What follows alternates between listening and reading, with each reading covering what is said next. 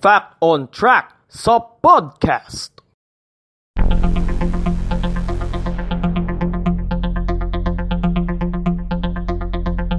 Fact on Track sa podcast.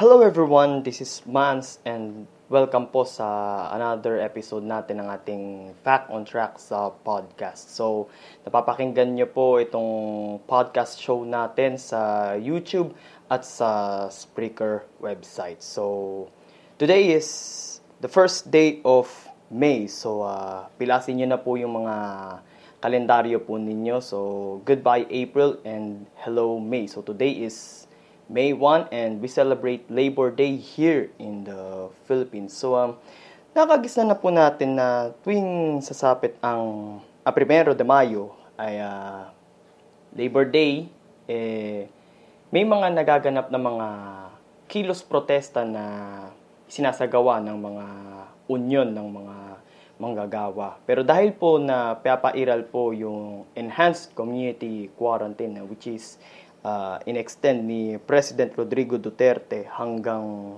May 15, ay wala po munang isasagawa na mga kilos protesta. So pinagbawal po muna yung mga mass gatherings. Ang narinig ko nga, uh, plano po nila na magsagawa ng protesta online na lang.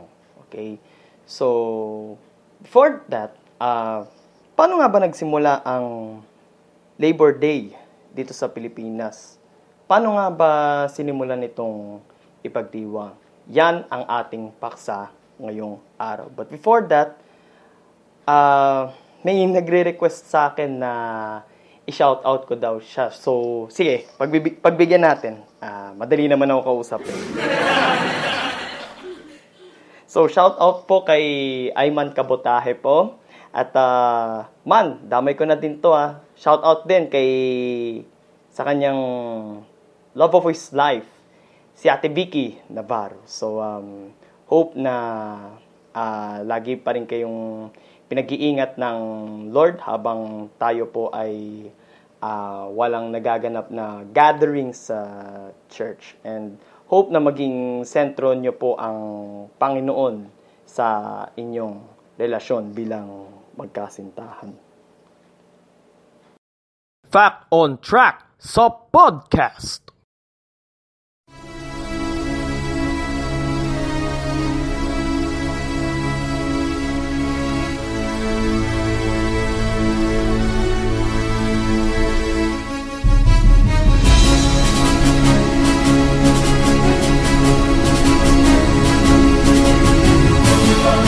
Back on Track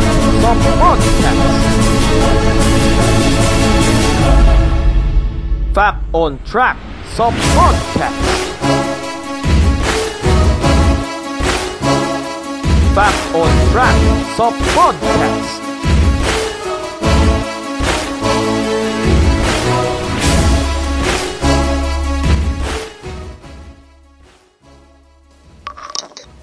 So, ang ating kwento tungkol sa Labor Day dito sa Pilipinas ay magbabalik tanaw sa petsang a 1 de Mayo 1903, May 1, 1903.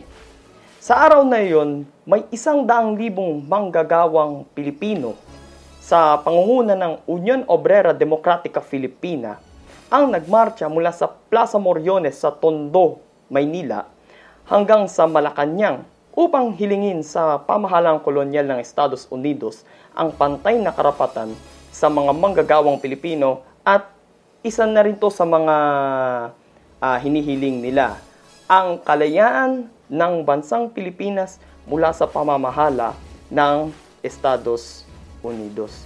So, sino nga ba itong samahan na ito? Ang Union Obrera Democratica Filipina ang Union Obrera Demokratika Filipina ay isang samahan ng mga manggagawa na itinatag sa Sampaloc, Maynila noong February 2, 1902. Ito ay pinamamahalaan ni na Isabelo de los Reyes bilang Pangulo ng Samahan at Hermenegildo Cruz bilang kalihim nito. Subalit ang maaresto ng mga otoridad si de los Reyes noong August 9, 1902 ah, pinaratangan siya ng ah, rebellion at ah, sedition at saka yung parang nag-uudyok siya na kumilos yung mga manggagawa laban sa pamahalaan ng Estados Unidos. So nung naaresto siya, ang pumalit sa kanya as leader ng samahan ay si Dominador Gomez. So going back sa ating topic ngayon, noong April 8, 1908, nang ipasa sa Philippine Assembly, wala pang ano nun eh, wala pang House of Representatives nun eh. So, ah ito muna yung parang naging legislative body no ng Pilipinas nung panahon ng mga Amerikano. So, nung April 8, 1908, nung ipasa sa Philippine Assembly ang isang panukalang batas na nagtatakda sa unang araw ng Mayo, which is May 1, once again, bilang Labor Day at nagdedeklara bilang national holiday. So, nakagisa na natin na sa ah, sa pagtatrabaho, pag May 1, since this is regular holiday, eh, karaniwan yan walang pasok. Karamihan ng mga ah, kumpanya, eh, walang pasok kapag ka-holiday.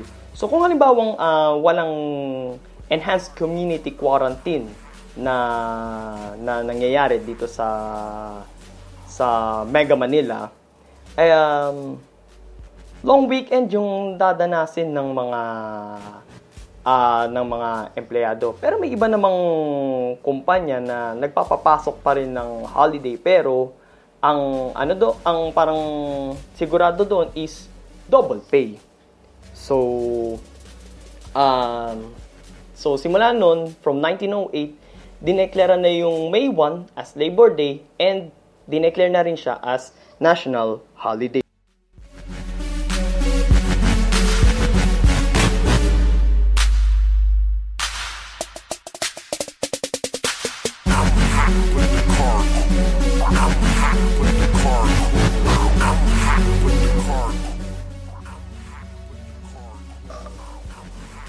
Noong May 1, 1913, so 10 years after nung pinakauna nilang marcha papunta sa Malacanang, May 1, 1913, isang pagpupulong na dinaluhan ng nasa 36 na samahan ng mga manggagawa ang idinao sa Maynila. Ito ay pinangunahan ng Kongreso Obrero de Filipinas na pinamunuan naman ng isa rin sa mga nagtatag ng Union Obrera Democratica Filipina na si Hermenegildo Cruz which is nabanggit ko nga kanina na siya ang nagsilbing secretary ng ng nasabing union. So dun sa naging parang pagpupulong na yon, isinulong nila doon yung mga reforma para sa pantay na karapatan ng mga manggagawang Pilipino. Kabilang na ang walong oras na pagtatrabaho sa isang araw which is ah, hanggang ngayon ay ah, pinapairal rin yan sa mga kumpanya. Paghinto sa sapilitang pagtatrabaho ng mga kabataan which is nung panahon ng mga Kastila ay pinairal nga noon yung polo e servicios na kung saan ah, lahat ng mga kalalakian ages 16 to 60 ay popwersahin ng pamahalaan na magtrabaho at magsilbi para sa pamahalang kolonyal ng Espanya.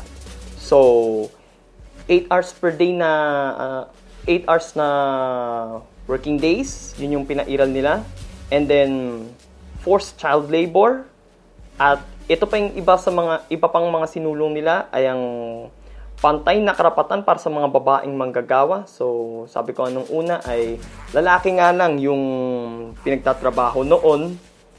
Pero ngayon parang binigyan na ng pagkakataon yung mga babae na magtrabaho. So, binigyan din sila ng pantay na karapatan, pantay sa mga kalalakihan, at ang pananagutan ng mga employer sa mga manggagawa. So, dito naman papasok yung ah, labor management relations.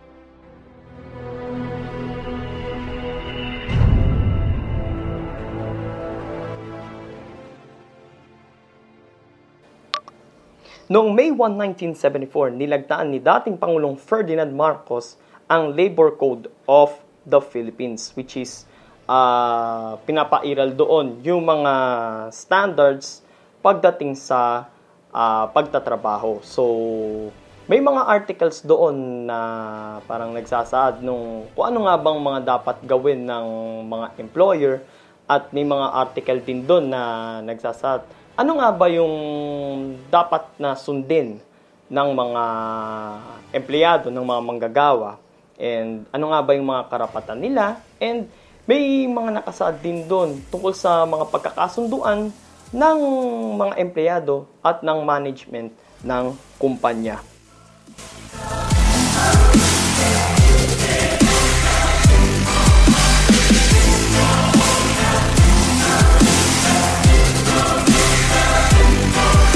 On track sa podcast.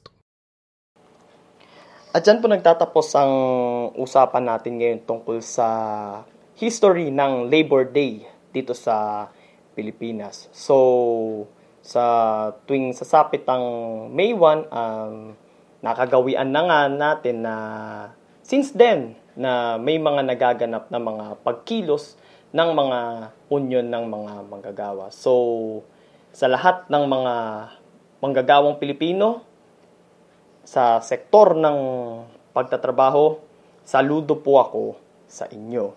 So, kung nagustuhan nyo po itong episode natin, i-like nyo po ito sa YouTube and uh, subscribe na rin po kayo sa aking channel. So, binago ko na po yung aking YouTube channel. So, parang ang formal kasi tingnan pagka real name ko po yung nakalagay eh. so, ang hanapin nyo na ngayon is Podcast Demands. Yan yung bagong pangalan ng aking YouTube channel. Pero nandun pa rin po yung mga previous episodes ng ating Fact on Track sa podcast. And uh, wag nyo rin pong kakalimutan na i-click yung notification bell button for the latest episodes ng ating Fact on Track sa podcast. So once again, this is Mans and thank you for listening dito sa ating Fact on Track sa podcast. Mabuhay ang Union ng Manggagawang Pilipino. Fact on Track sa podcast.